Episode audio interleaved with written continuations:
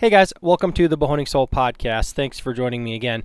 Uh, on this episode, I have someone who I've been uh, following following on Instagram. Um, like all these podcasts start start out, it seems like I follow a lot of these people on Instagram, and that's how we kind of connect. Um, and it is uh, someone by the name of Ali Jutine. Um, I get her name wrong when we first talking, but now that I know, since I'm recording this intro afterwards, it is uh, Ali Jutine. She goes by Ali Up North on uh, Instagram, and uh, what kind of got her on my radar was, you know, she was always posting stuff about, um, you know, they, have got like some family uh, property, they've got a farm, lots of, uh, you know, family, family type life, you know, fishing and hunting, and uh, she's a, you know, a new mom, you know, about I think she said just just over a year year older uh, for, for a daughter. So I thought it'd be interesting to talk to her to get her kind of perspective on just kind of up north of life. And like I said, I'm in Minnesota. She's in Minnesota too, but she's like like way way up there. And um, I'm always kind of I, I always like looking into people's kind of like homestead kind of family life. That makes it sound old timey, not homestead, but you know what I mean. Um, just just just the pictures that I see are very kind of you know family oriented and uh, I wanted to get her her perspective on what it's like to be a relatively new parent and still be able to do things like you know like work and have uh, you know the time to do this the other kind of stuff that you know some might consider if, if you really look at it you know might be selfish. I, I, I always feel guilty um, when, when I try to allocate time to do the things that I do which is you know hunting and archery and that kind of stuff and that could be seen as as selfish sometimes but i also see a lot of people incorporating their kids into the activities that they do and uh, you know I, I just thought you know she'd be like a really great great person to talk to so uh, she was gracious enough gracious enough to do a uh, podcast with me. It's about an hour long. We did it over over lunch actually, and um, she was uh, gracious enough to actually do it a second time. Uh, we didn't. We, we barely got started the first time, and then I had to go uh, because I got a message saying that my wife's car was making all kinds of noises. And as soon as we connected, I'm like, "Hey, I'm sorry. Um, you know, I, I, I, I got to go. Can we reschedule?" So it's always tough. Um, scheduling with guests if you guys uh, if, if you do your own podcast or you know anything about them i mean just try, trying to align two people's schedules is really really tough. So i really want to thank ali for uh, for making the time again to, to you know to do this. And um, i think we had a great conversation. There's so much that we could so much more that we could have uh, d- dived down into. Um, you know we, we talk about like, like i said her family. We talk about the farm. We talk about hunting. We talk about her out of state trips. And even those we could have gone, you know, d- d- dived way deep into. She's gone elk hunting and uh, uh, and, and, hunting in, in South Dakota and stuff. So all kinds of things, but we do manage to squeeze in quite a bit in uh, in about an hour. So if um, you know you guys find this this podcast uh, interesting, please leave a rating. Uh, really, really huge. I don't know how to do it on Google Play or anything like that, but on iTunes, so it's not iTunes anymore. I guess uh, I guess it's what Apple Podcasts or whatever, whatever it is. Scroll all the way down and uh, it's easy to find.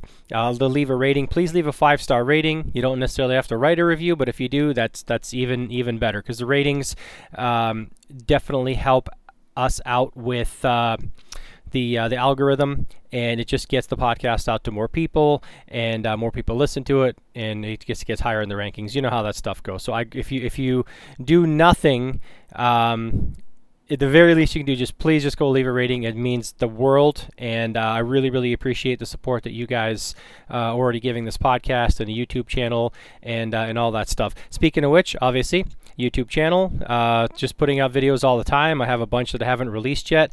This uh, episode is probably going to air several weeks after i record this but um, which will be kind of heading into it'll be well into august i believe but uh, you know we'll be getting definitely into preparations for for deer season. It's right around the corner, so by the time you're hearing this, if you're not shooting your bow and getting ready and getting your gear and everything like that set up, man, you guys got to get on that. Got to get on out and do it.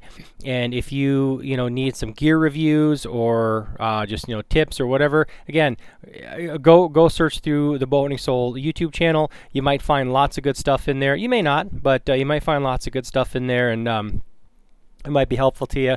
So definitely do that. And of course, uh, go to the Bow Hunting Soul Teespring store. Uh, bunch of different shirts out there. Well, several different varieties of shirts out there. You might see me wearing them on the videos. Um, it's for some reason it's really hard to search for. If you go to Teespring and type in bow hunting soul, I won't come up there because you need to sell like a minimum number. Um, that's just some stupid amount for you to be able to actually be shown in their results. But if you go to my Instagram page, bow hunting soul, and uh, you look up in in the bot in the uh, bio, that link will take you directly to the bow hunting soul um, storefront, and it will go right to those shirts. So anyway, enough uh, of a sales pitch. Without further ado, here is my interview with Ali Jutine. There we go. You hear? You got me now? Still? Yeah, I can hear you. Cool. Awesome.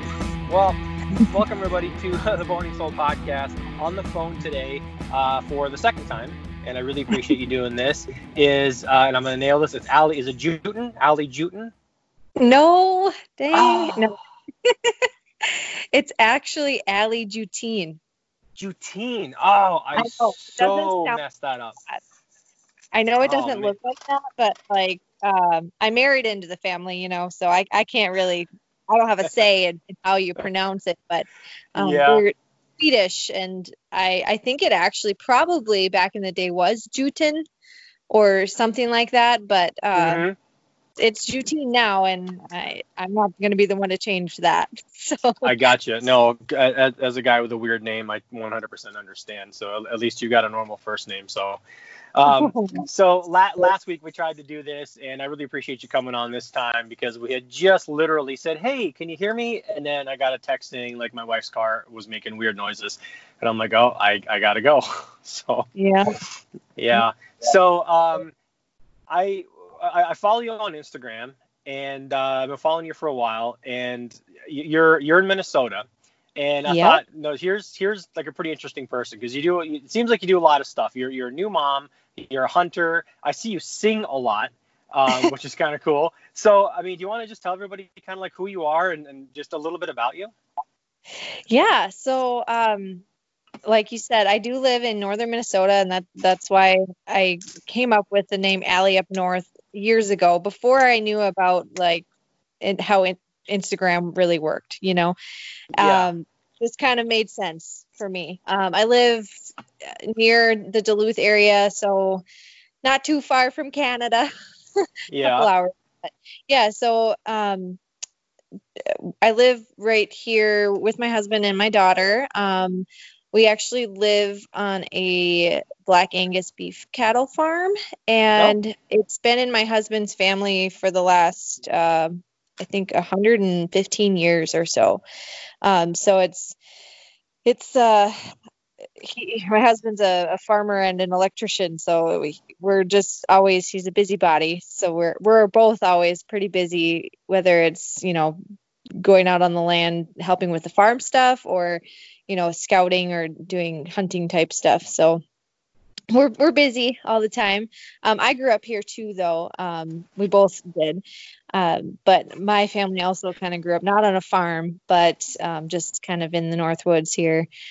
Always, um, my dad was the one who kind of introduced me to hunting, and as like an 11 year old, I wanted to take gun safety, firearm safety, and and go hunting with him because, you know, even at that time, I I knew it was something that he enjoyed and you know, just being outside and the way that he talked about it and acted about it um, made me want to get into it. So I kind of got into hunting that way. Um, and then kind of just as I was growing up with um, being in sports and all of the the teenage things, I didn't hunt a lot as a teenager, um, and then got back into it actually uh, when I was 21, and I'm 29 now, so it's been a few years that I've been yeah, really. So, yeah, so I mean, you were just basically, I mean, just just raised in it, right? I mean, it's uh, yeah.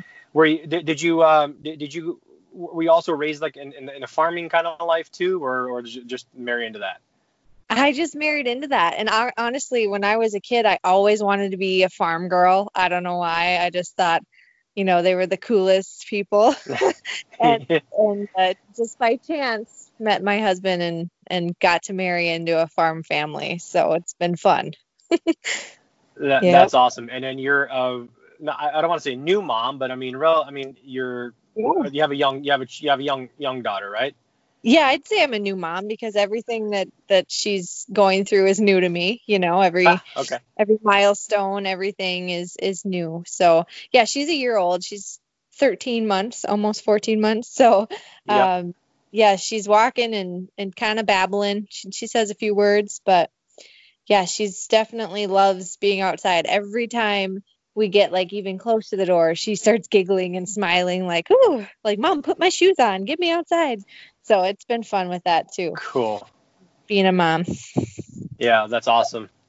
No, no, I, I get it. And um, I mean, my, my, my daughter just turned eight about a month ago or so. So uh, it, it goes by. I hate to be one of those people where it's like time goes by in, in blink of an eye, but it's true.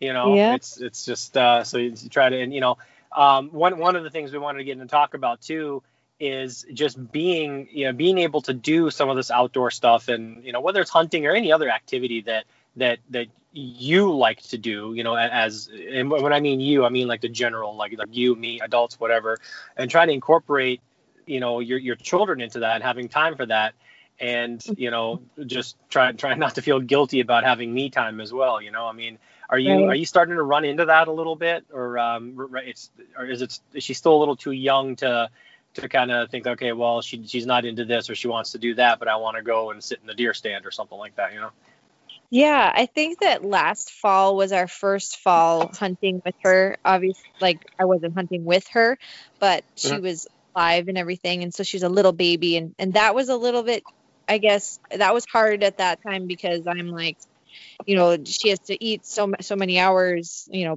you can only go so long being away from her, for me at least, and it was it was more complicated in that sense. Um, but this year, I think will be kind of our year, our fall to like kind of figure out the things that she's like good with. Um, I have an idea to to set up a blind not too far from my house, but in the woods, um, and see if she'll maybe play in the pack and play or even take her nap out there and see if I can hunt. Well, she, I to try it. I don't know, bow hunting. yeah Um, right and just see see if it works out. But i mean i think with kids it's you have to kind of roll with what happens you know? You can't i i'm not going to push her to to stay out there just because you know just just for me. But if it's Right. an enjoyable experience for her and it's like she's just fine then we'll see how it goes. Um I this spring I took her um, on the river bow fishing and she was in a carrier and that was pretty fun. I mean, I think she just enjoyed being outside. She, she's a Mhm. little too little to know really, you know, what's happening, but you know, she, she's. I think they're smarter than we give them credit for, even at one years old. So oh She- yeah a- a- absolutely yeah, So um, let's talk about your, I guess your your hunting hit. Well, your hunting history. You said you kind of did it with your dad and stuff. Did you have, did you have any siblings too? I don't know if I missed that part. Or was Yeah. it? Are you are you an old? I'm definitely not an only child. I'm the youngest of 4 Mhm. So I have two older sisters and an older brother. I'm the baby. Yeah. and my oldest sister and brother um, were were also hunters. Um, they still hunt. And then my um, other older sister, she's she's not really into it, but um, sh- she supports it and everything. She just doesn't like Right. to do it. Um, yeah, no, my my siblings are all into it. Um, probably not as much as I am in some ways, um, because I I try to seek out different you know hunting experiences like going elk hunting or I went last not last a couple falls ago two two falls ago to South Dakota and did an archery antelope hunt and that was super fun. But that's something right now that my siblings are maybe not in the point in their life where they do seek out different opportunities like that um, Mhm. or they're maybe more comfortable just doing what they know. You know what i mean? Um, but yeah. It just seems like you were more uh, a little more adventurous. Uh, you know, at least in, as far as the outdoors goes. You know. Um, because I do want to hear about that. I mean, that, that's that's something I want to do as far as um, taking out of state. Like, I I, I want to go antelope hunting, like really bad. Yeah. And uh, you know, I've I've never been out of state. I, I'm in, you know, I'm just southwest of the cities here, you know, but Okay. um, I've never. well, Florida doesn't count, you know, when you go and like pay to shoot pigs kind of thing, but um, like a real like DIY kind of hunt that that'd be uh, really cool to do. So um, before we get into that, let's talk about your I guess typical. I'm gonna say like I don't want to just say deer season, but hunting season. Do, do, do you hunt any other stuff? I know you bow fish a lot. Um, I see you, you know, post pictures of fishing and stuff a lot too, just regular fishing. Uh, do, do you do like upland game? Do you do like like squirrel? Do you do you know any, any wing shooting or anything like that, or is it just is it just deer? And if and if so, what where do you normally go? Is it just on on family property, public land? How, how does how does your kind of hunting landscape look like? Yeah, so um, I hunt the first the first season that I'll hunt um, typically is early goose season up here. So that starts, I think this year is September 5th. And with the farm, we have a lot of different fields um, that we can, you know, get, get there right after they're cut and, and then get into the windrows and right. lay some blinds and, and hunt geese that way. Um, and it's, that's that's a blast. I I really do enjoy goose hunting. I kind of wish that I did more of it, but then you get into, you know, you know bow hunting season and that's a long mm-hmm. season mm-hmm. and there's right uh, yeah so then the next season i would get into would be bow hunting season that starts you know mid-september until december but i i also rifle hunt too um, because well it's i think the tradition of it um, it's where like the whole family gets together and you know you you, you kind of have that like traditional hunting experience where I think yeah. um, the bow hunting for me and my husband are more like a personal thing, like we enjoy and we get to like our hunting season gets to be so much longer than back yeah. when we just rifle hunted, you know?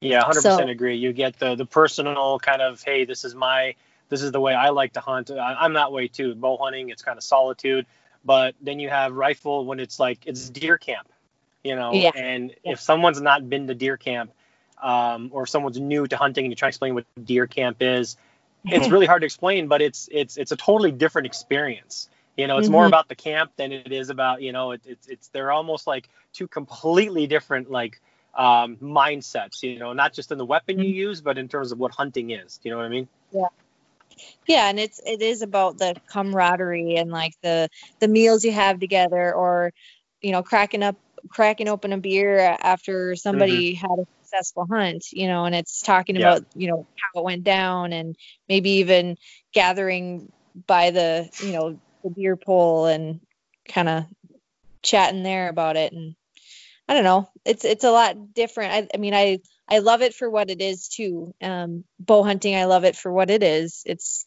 I don't discriminate when it comes to hunting. so yeah, no, I, I 100 percent on board with that. I, I do the same. I try to uh, rifle hunt, muzzle loader hunt. You know, I mean, I, I like I like deer meat. I like all kinds of meat. You know, so yeah. um, and I'll and I'll take I'll I'll take advantage of it. Uh, you know, if I can. But um, so you're so obviously our season here in Minnesota starts what like the second second or third week somewhere around the middle of September, and mm-hmm. it's a long season for those that don't know. It goes all the way through the end through December 31. Um, mm-hmm. Do you are, are, you able to take advantage like uh, of that like the full time, or do you have um, like other obligations like in the fall that kind of cut into that? Um, so usually I do, well, the last two years I've tagged out during rifle season. So it, it at that point I had the opportunity to continue bow hunting. Um, right. And so, but before that, I, I would go a little later into the season. Um, but I think, um, what was it? Yeah, so I, I can only think back the last couple years. Even before that, um, I think I did go out a little bit later in the season, um, but at once the ice hits the lakes too, I do get into ice fishing. So it depends on my mindset how how it's okay. shifting. Like, yeah. do I want to start?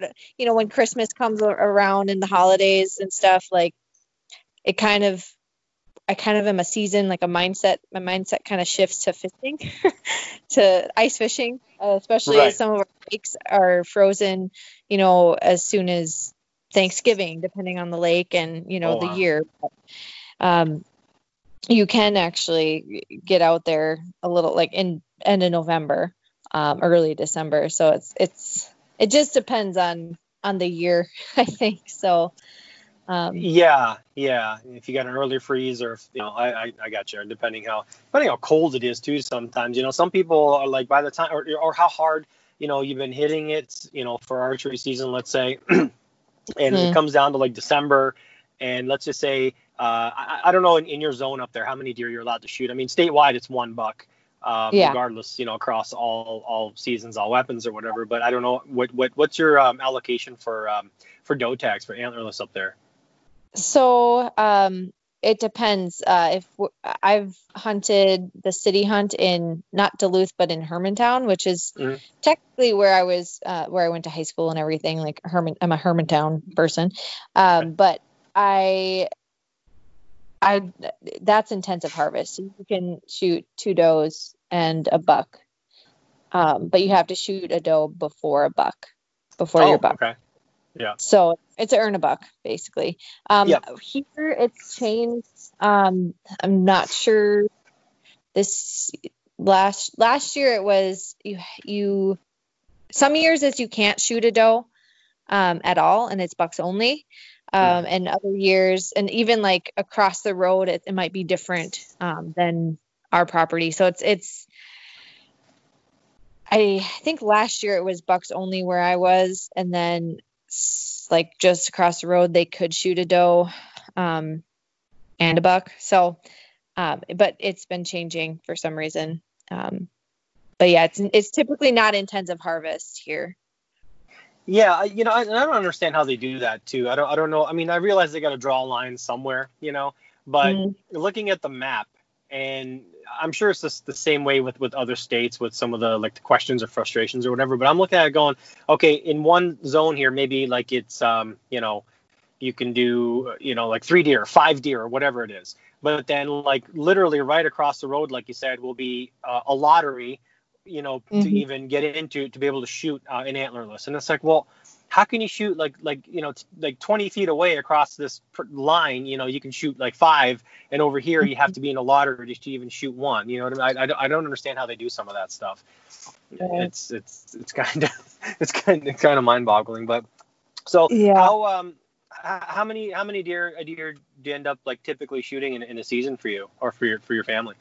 For my family. Well, so last year during rifle season, I'll just count the rifle season um, because we, Nick and I, my we didn't get any deer during bow season this year. Mhm.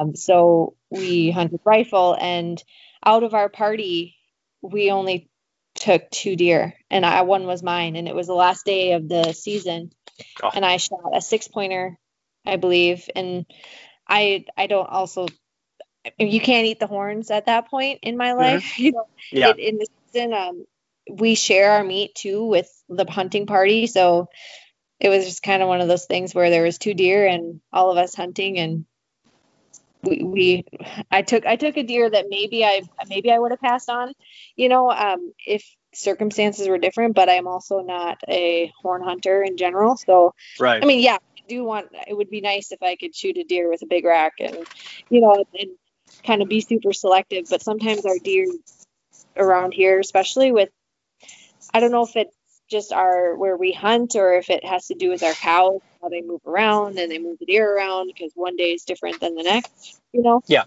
Or one week's different than the next, but sometimes you just don't see the numbers, you know, of deer that that you can be selective as far as you know having a get hunting for meat basically Are you up north enough that uh, predation is a problem with Yeah. uh, with wolves or anything like that? I mean, no definitely we are um, we uh, in the last few years have seen you know from your deer stand have seen a pack of wolves or you see the the prints when you're walking in um, to your stand which is always an eerie feeling because it's like oh Mhm. those are you know those are you know so we also have coyotes and and wolves so yeah they're definitely they're definitely out there and we definitely see them and it's kind of part of the problem um Yeah. but, I think also where we live on a on with cattle, it's like we're not necessarily managing it for whitetail. this amount of property would be like, and they hunted on it, they'd probably be managing it differently for for whitetail. Um, yeah. But we, it's a working farm, so it's kind of like we have all of this land to hunt on, but it's not necessarily managed for deer or you know what I mean. To take in yeah. in in that. Yeah, totally. No, I, I just I, I don't get to talk to people who, who live like you know very far north you know very often. So I'm just kind of curious when I do get to talk to them, firsthand accounts like okay, what are you really seeing as far as like you know the whole you know I'm not anti-wolf, I'm not pro-wolf. I'm just I mean I like them, but I think they, they need to be managed just like anything else, right? Um, yeah but you know you hear especially for, from people in it seems like northern wisconsin it seems like a, a, lot of people say man we used to have like a ton of deer now there's like none and they'll blame yeah. it all on the wolf and i know there's other factors you know i didn't want to get down like a whole like wolf uh, uh, rabbit hole or anything like that but I, I, was, I was just curious what, what your take is on on that whole situation and you know it, it seems like you've been up there your whole life i mean and, and i don't know how long um, you've been you know in, in tune with such things anyway to even pay attention to that but ha- have you seen a change you know in, in the time that you've been hunting that you remember as far as like the numbers of deer and you know potential you know reductions in, in herds or just they're just more quiet or they're you know moved off or i mean you know what i mean yeah so i can't speak as much for this property because i you know i've been with my husband now eight years so i haven't been hunting here for for mm-hmm. as long you know um well, I can start with one other story. Last year, there was a hunter that one of he shot a doe, I believe, and it um, came onto our property, and he was trying to get a hold of someone in the family to ask if he could permission to come track it. So uh-huh. he did get permission, obviously, and he, he got out the next day. Um, I think it was the next day that he finally got a hold of someone, and it was already eaten by predators. I think we think it was probably coyotes in this case, um, but right. you know, it's just happened so quickly. It just like you, it just is what it is. Um, but as far as the population and and wolves uh, wolves here, yeah. So growing up, um, my my dad had a hunting shack up north, even a little further north, um, and back in you know 20 years ago it was like they were in their heyday of huge bucks you know big you know you know thick woods kind of mm-hmm. deer you know and they they had really really good years um the last couple years they haven't because they've saw more wolves than deer yeah. and they ended up actually buying a different property um, down oh. a, a, little near, like more near Moose Lake area because the population wasn't there anymore. So they had hunted and, and you know, they loved this shack um, for the last, you know, 35 years. And then kind of, kind of ended a couple years ago. Um, well, I, I, I, hate to burst your bubble. You said, you said uh, Moose Lake, right? So yeah. um, the farthest I've ever been actually in Minnesota is Barnum. Okay, you know where Barnum is? It's kind of near Moose Lake. Yeah. I think it's like a couple exits north of Moose Lake, I think, or maybe okay. south. I can't remember. Anyway, it's right around there.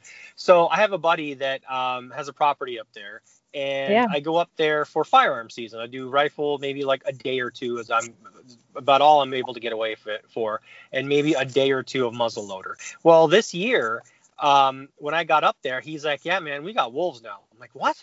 Yeah. And uh, he said he was uh, just, you know, before I, the day before I'd gotten up there, he's like, "Yeah, just the day before." He goes, "I was um, walking some of the."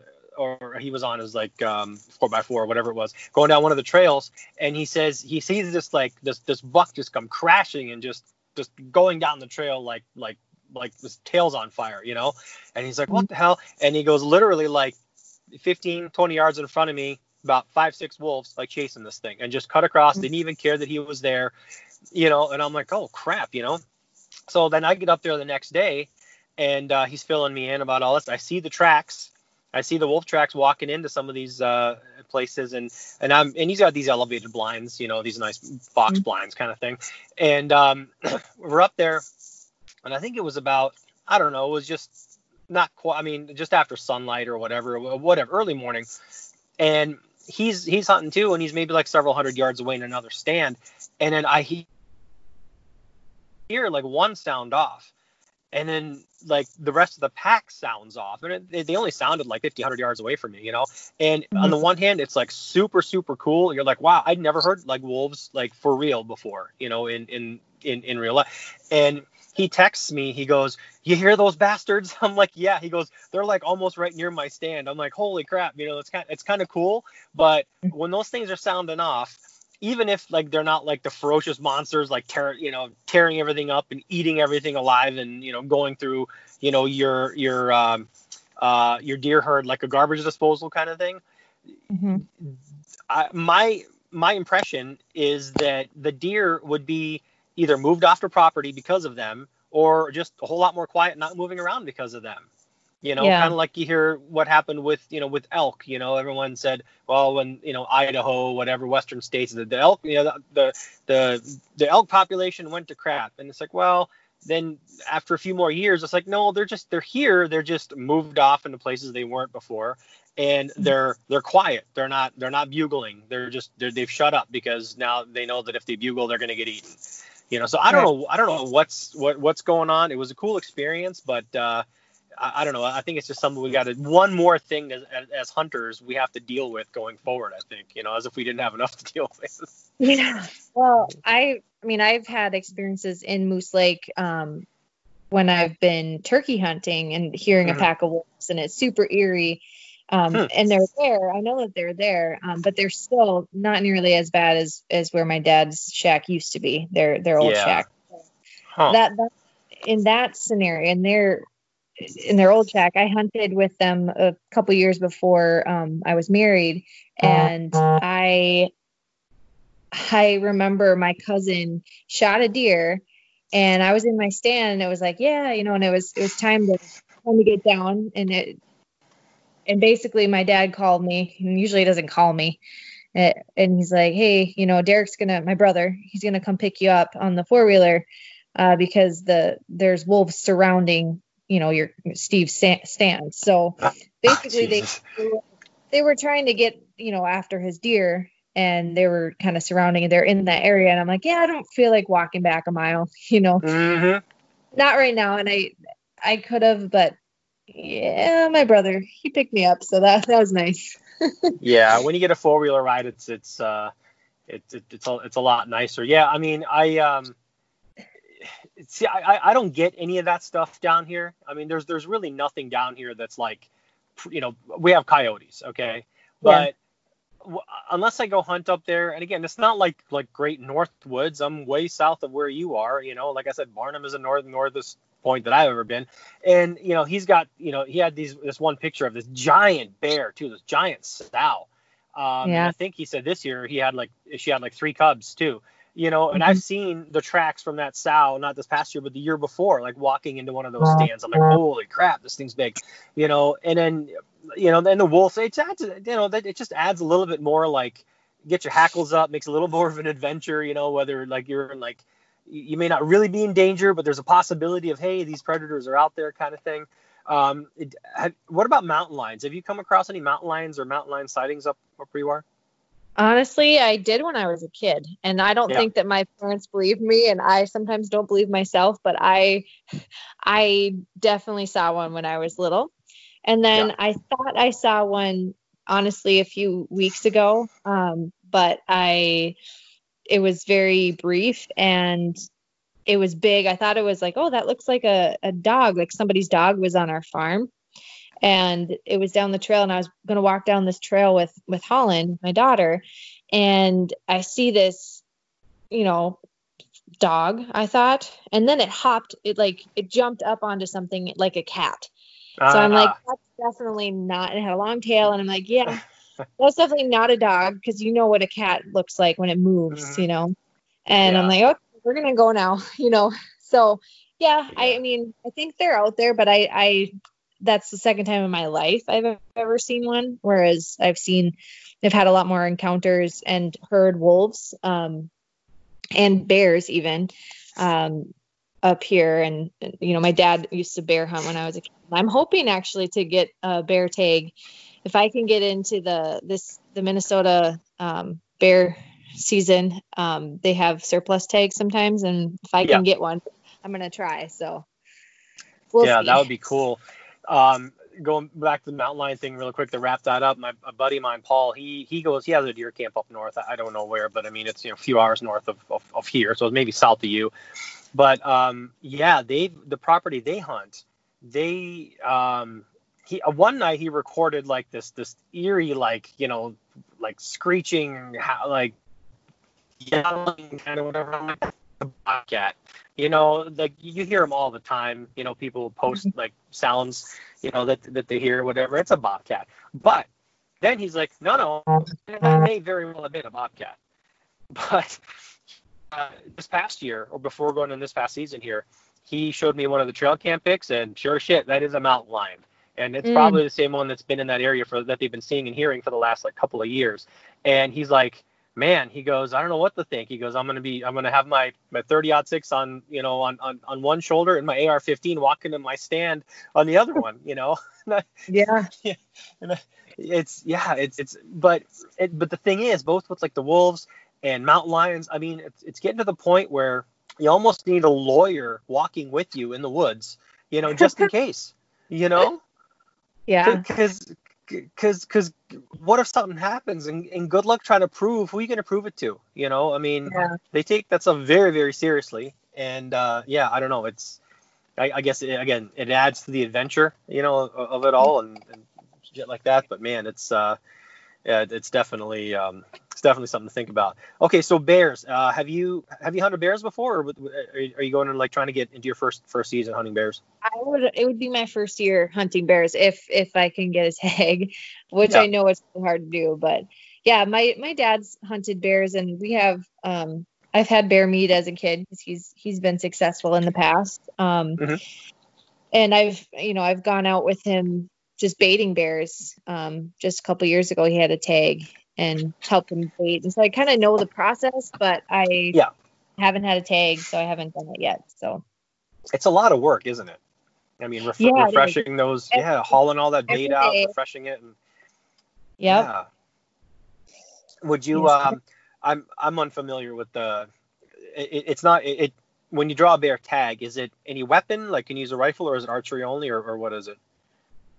Um, I think it's either, but I I'm not sure if you have to buy a specific tag. I need to look into it. Like if it's specific, like you have to buy a archery tag for bear or a rifle tag. I would I need to look into that. I think a little bit more too on on what I would do. Um, Yeah. I don't know. I think for my first bear, I kind of feel more comfortable with the rifle. I mean, I'm Mhm. comfortable shooting my bow and everything, but gosh, it's a big animal. I don't know. yeah. Yeah. Absolutely. Um. So. Let's get back to archery real quick here. Are you um what, what do you we can kind of get into your setup here. I mean, are you like like do you really geek out over your over your setup? I mean, do you do, do you tune? Do you do all that stuff or is it just like it's just one more thing that you use? Like what what are you shooting right now? Um, I have Mathews uh, Monster Chill SDX right Okay. now. Um, I have that one for, you know, for hunting. Um, and I use, you know, HHA sight and rest. Um, and I love it. Um, I I bought it, gosh, now three years ago, and it was actually around the same year as the Avail came out. And for some reason, I chose this one over the Avail. Um, Mhm. I'm not saying I, I maybe I'll end up buying the Avail if I Yeah. shoot it again and kind of, you know, feel get a feel for it. This my bow that I bought since it was discontinued because the Avail came out was like however much cheaper, you know, too Yeah. because it was like the last one. I'm like, oh well, it was still over a thousand dollars, but it, it was better than you know buying the brand new Avail at the time. So Isn't that crazy how expensive new compounds have gotten? They I are insane, It's yeah. outrageous. Yeah, I mean, my mine is like I have a 2011, like you know, and then Mhm. I've been shooting, um, you know, recurves and stuff, or trying to shoot an animal with one, but no luck yet. But um, and I understand like like custom, you know, custom recurves, custom traditional bows or whatever, they can run easily north of a thousand dollars. Some of them like almost up to two thousand, but just your average like um compound bow. It seems like, and I haven't bought one in years or even looked at a price tag like in, in earnest. But by the time you buy the thing, and you know you put on like what 150 200 dollar sight 150 dollar drop away rest and all the other yeah. stuff i mean you're easily out the door you know for a minimum of thousand dollars close to fifteen hundred dollars it depends on you know where the you know do you think that's like a big barrier nowadays i know they have entry level bows you can always use you can always buy used but do you think it, it's a barrier to to entry for some people that it's so expensive um yes and no. I mean, my first bow that I bought at age 21 was like 200 bucks and I got cheap arrows and you know, you can get, you know, whisker biscuit cost 20 bucks. Mm-hmm. And they're all they're all effective. I shot my first deer with that bow. You know, it's not that you can't hunt with it and you can't shoot with it. It's it's just that when you like for me, I had that bow for probably five years and and still yeah. use it today to to um, bow hunt. I just turned it into my bow hunting bow or my sorry bow fishing bow. Right. Um, yeah, so I just I still use it to bow fish. Um, it it doesn't have to be. You know, that was an adjustable bow, um, a mission a mission bow, um, mm-hmm. and you know I think that it's easily. It, it doesn't have to be expensive, and there doesn't have to be like the the barriers. I think the most the best thing about archery hunting is that you know you can reuse your arrows obviously like you don't have right. to pay as much for ammunition um, mm-hmm. because you're not you know when you practice with a rifle and make sure making sure that you're accurate and sighting in and everything you're going through at least a box of ammunition i don't know at right. least i do i, I try to um, or more um, and if you just shoot for fun it costs money too right um, but I think with archery, it's yeah, it's a barrier if you if you don't. I feel like you have to want it. You know what I mean? Like you have to want to to shoot a bow or you want you have to want to get into it. And then i think anything you get into is an initial investment but it doesn't have to be like the thousand dollar bow that we have been talking about. You know it can be right. that two hundred dollar bow it can be a used bow. It can be even like some of the mission line bows are maybe 300 you know what i mean? And then you can get you know whisker biscuit is not that expensive and it's just it's it's effective. It's not as fast or you know there's certain downfalls to each piece of equipment you know if you go on the budget route but they'll still work you know yeah, absolutely. What do you um, what do you have for like an arrow setup? I mean, is there anything specific that you that you shoot for as far as like speed or uh, or weight wise or, or broadhead or what, what does that look like for you? Um, so I've I've done a few different things over the years. Um, I've had Carbon Express. Um, they're, gosh, I need to go look at them. Um, basically, I've used Carbon Express and like Rage Broadhead the mm-hmm. expandable rage. I don't know what specific ones. I can't remember off the top of my head. Um, but when I first started with like the weight that I was pulling back, I used a broadhead that was that had a rubber band on it. I don't remember what that was called either because some of these some of the the name brand the name brand stuff just doesn't really matter to me as much. Yeah, well, I think Rage had that too, but I think was it was a Swhacker had that too, didn't they? Or is it Swhacker? I don't know. Maybe, yeah. I just remember that was my first broadhead that I used with yeah. the Carbon Express arrows. Um, and gosh, then I moved on to the because I I upped my draw weight. Um, I think I'm I'm shooting 50 pounds now, whereas mm-hmm. when I started probably at like 35. Right. When I first started, you know. Um, and then yeah, so I used Rage, and then when I went out to Idaho, I used uh, Muzzy fixed broadheads for elk hunting because you could only use fixed broadheads. Right. Um, yeah. Yeah. And then I've shot like what else have I shot? I've shot a few different brands of arrows, and they're honestly weight wise, mm, I don't know. I I can't remember off the top of my head. I'm a little sleep deprived. no, no, that, that's fine. Um, no, I was just trying to get a sense of like, you know, if if you're uh, you know, like like deep into in, into like tuning and like FOC or anything like that, you know, or you just you just basically like no, I'm all about the hunting, and if it flies right, goes right, it, it does the job, then then it's you know it's it's, it's a tool, and we'll just use yeah. it as a tool, you know. Yeah. I think I could so get how, more into like you know I think like 400 grains. I think I'm. I don't know. I, yeah, I mean, if, if it's just a normal standard, uh, you know, build, it's probably like you know four 400 ish somewhere around there. That probably sounds about right. Yeah. Yeah, yeah that probably sounds about right. Um, I I kind of just shoot what is comfortable and seems like it's best for me, and yeah, and yeah, so I I get into it when I'm when I'm shopping and I'm doing a lot of research, and then mm-hmm. I find something that works, and then, then I forget all the information. no, that's that's that's totally fine. I just enjoy the uh, the you know if I'm just shooting archery and doing 3D stuff and like that type of thing, I yeah. just enjoy shooting whatever I have, and I try to be consistent with whatever arrows I have for at least that season. And sometimes I'll try different arrows, but usually go back to um, my Carbon Express. I think they're Maxima something arrows. Are they the blues or the reds? They're they are pink and black, oh, and they okay. are oh. dual spine arrows. Oh, okay, yeah, yeah. Okay. So, yeah, I really like those arrows. They're I think they're like 12 bucks a piece. So I know what yeah, they cost. right, right, right. It sounds like you had success with them too. And um, I mean, that's, that's pretty much all that counts. But when you, um, in, in your season, what do you typically hunt out of? Is it a ground blind? Are you in a tree stand? Are you in like permanent stands? Or how, does that look on that property?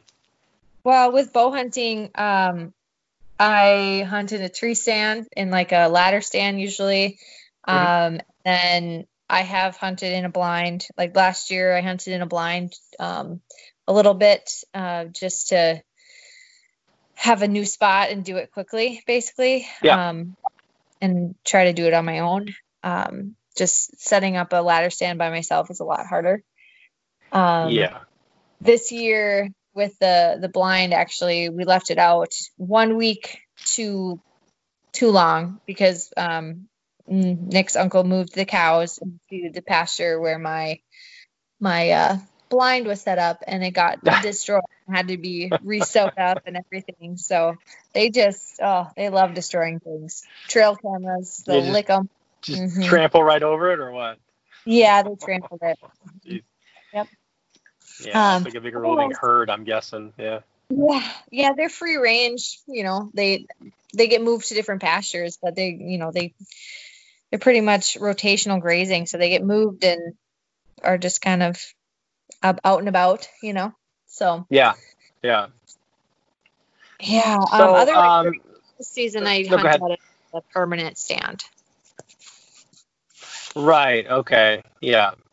Um, and that and that seems to be kind of like the thing, you know, like um, if you're going to be mobile seems like a lot of people are mobile with you know during during like bow season and things like that but um, when we're talking about like doing like rifle you know muzzle loader whatever like deer camp kind of stuff yeah it's it's, it's permanent stands it's it's you know like no like no you know I've, I've been in the stand for x many years or you know my is my grandfather's stand or is my dad's stand or whatever is it kind of like that up there or do you uh do, do, do you kind of do you guys kind of move around or does everyone kind of have their own own little spot you know and that's that's that's that's that's your stand. That's Grandpa stand. Is that?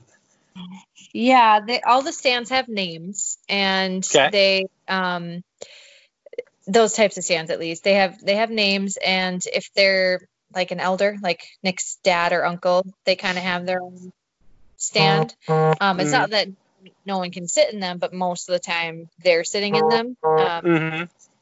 But otherwise, yeah, people move around. They actually so this is different than my family. My family, when we hunt, we just sit during rifle season all day and you have your lunch in your stand um, and you sit there, which is hard for me because I'd have to always get down, go to the bathroom, whatever. Yeah. But um, yeah, that's that's how they do it. But with the Dutines, they actually like they'll sit in the morning and then around like 10 or 11 they'll or like yeah 10ish they'll move they'll like rotate stands to try and maybe like see if any deer kick up or like move deer Mhm. and they'll move to the next stand and they kind of all know where they're going and then they actually they come in for lunch a little later and then they go back out after lunch kind of thing so Yeah, everyone's a little yeah. different Cool. So you mentioned that you uh, you've done a couple out west trips. You, you mentioned Idaho, I'm guessing for elk, and then you said for South Yeah. Dakota for, uh, for for antelope. Um, what what brought that on, and, and who'd you go with? How'd it go? So um, I went, gosh, the year that, uh, not this past fall, but the fall before, I went to Idaho on an elk hunt, archery elk hunt, and I went with my dad, my husband, my brother, and my cousin Jake, and um, we were in around kind of near Carey, Idaho, and uh, it's like south central kind of.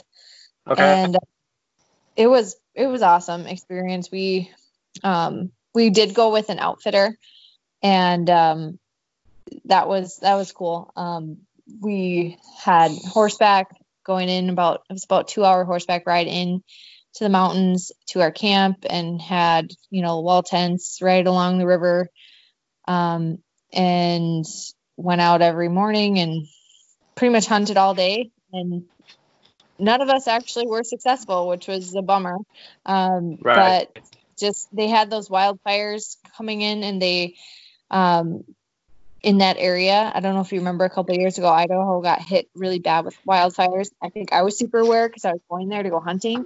Um, I don't remember could- Idaho, but I remember hearing about it in Oregon. But yeah, yeah, so they couldn't even get into go into camp until like basically they were setting up things while we were going in. Like, oh, It was- yeah. it was kind of like for the outfitter it was pretty stressful uh, Yeah. as far as that part goes um yeah um so i'm not sure if that affected things with the elk or if it just it, it's hunting you know what i mean it just is it Yeah.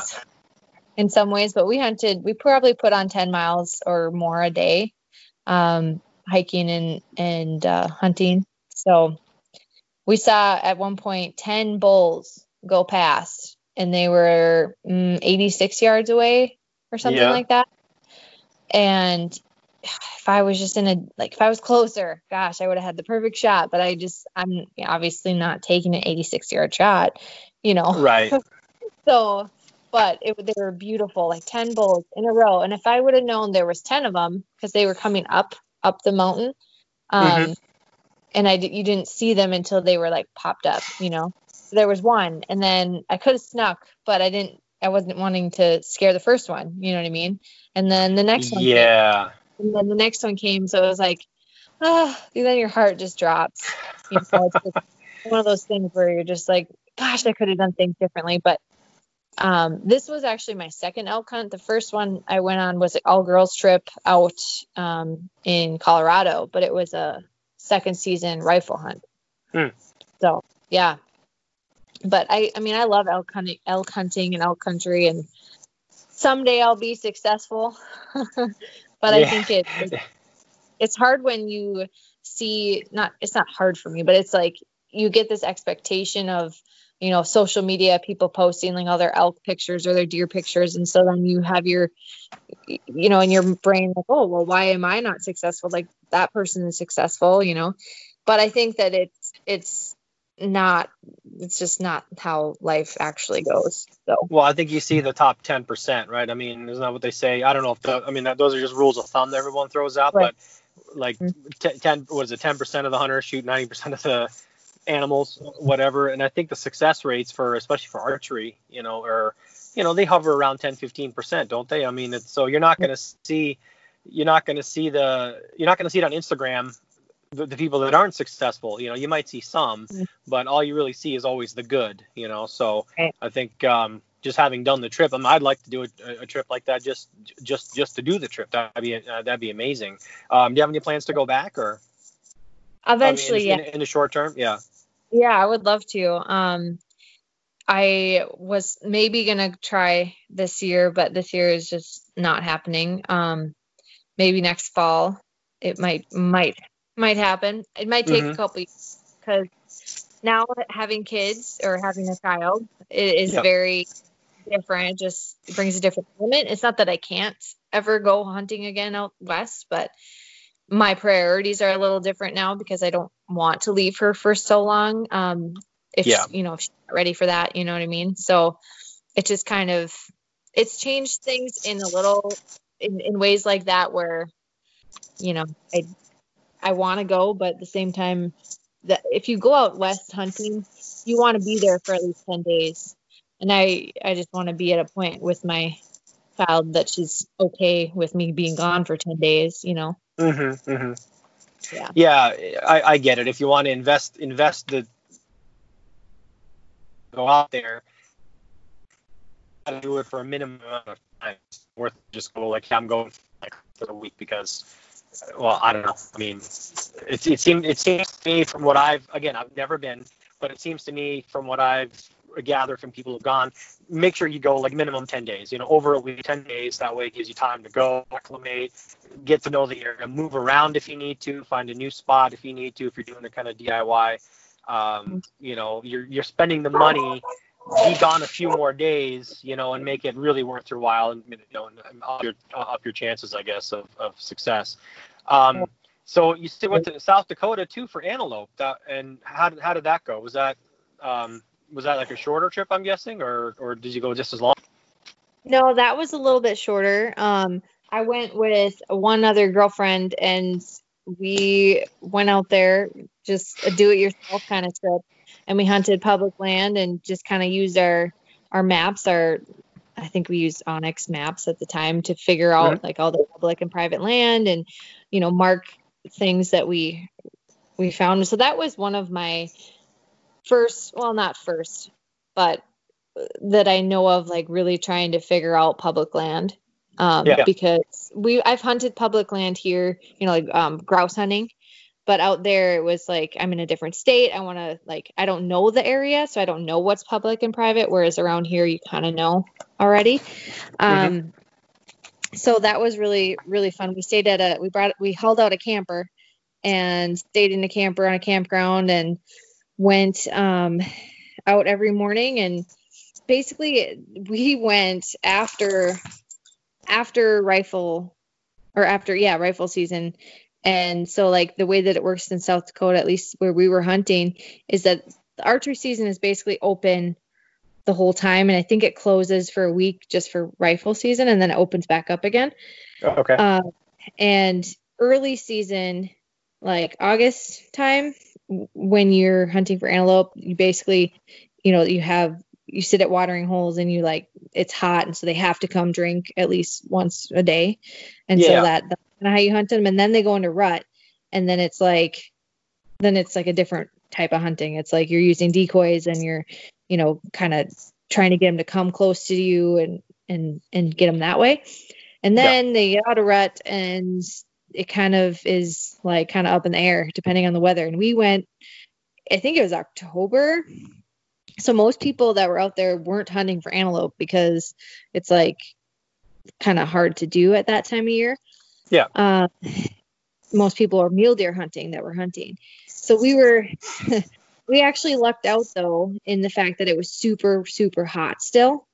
And we basically found this great watering hole and we waited for like eight hours and they ended up coming in and uh, my friend took a shot um, and i think it was a little, little she was pretty low when she shot and kind of our chances of you know of getting any more were shot there because once they see an arrow or whatever they're they're pretty they get spooked pretty easily. They have really good eyesight.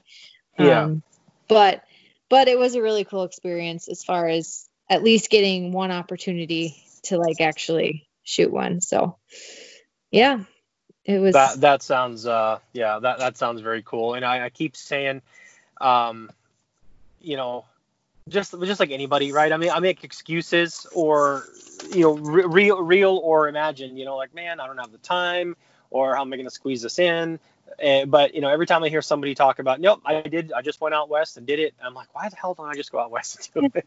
you know, and just Yeah. just grab a friend and go. And I've got family members that you know that that could go. Like we've talked about going to Wyoming for antelope, for example. Me and uh, my my uncle-in-law, you know, and um, we just we just never do it. So it, I, I I think we're gonna have to we're gonna have to change that because. Uh, you know, it's, you, you can't you can't take it with you, right? I mean, it, you, got, Mhm. you got to get those adventures in, you know, when uh, when you can. So, so cool. So um, we're almost an hour here, Allie. Is there anything else uh, that that you want people to know about you? Anything, uh, you know, like in, in, anything else that they want you to fo- that you want them to follow that you do, or uh, Sure. anything you represent, or anything like that? Go ahead.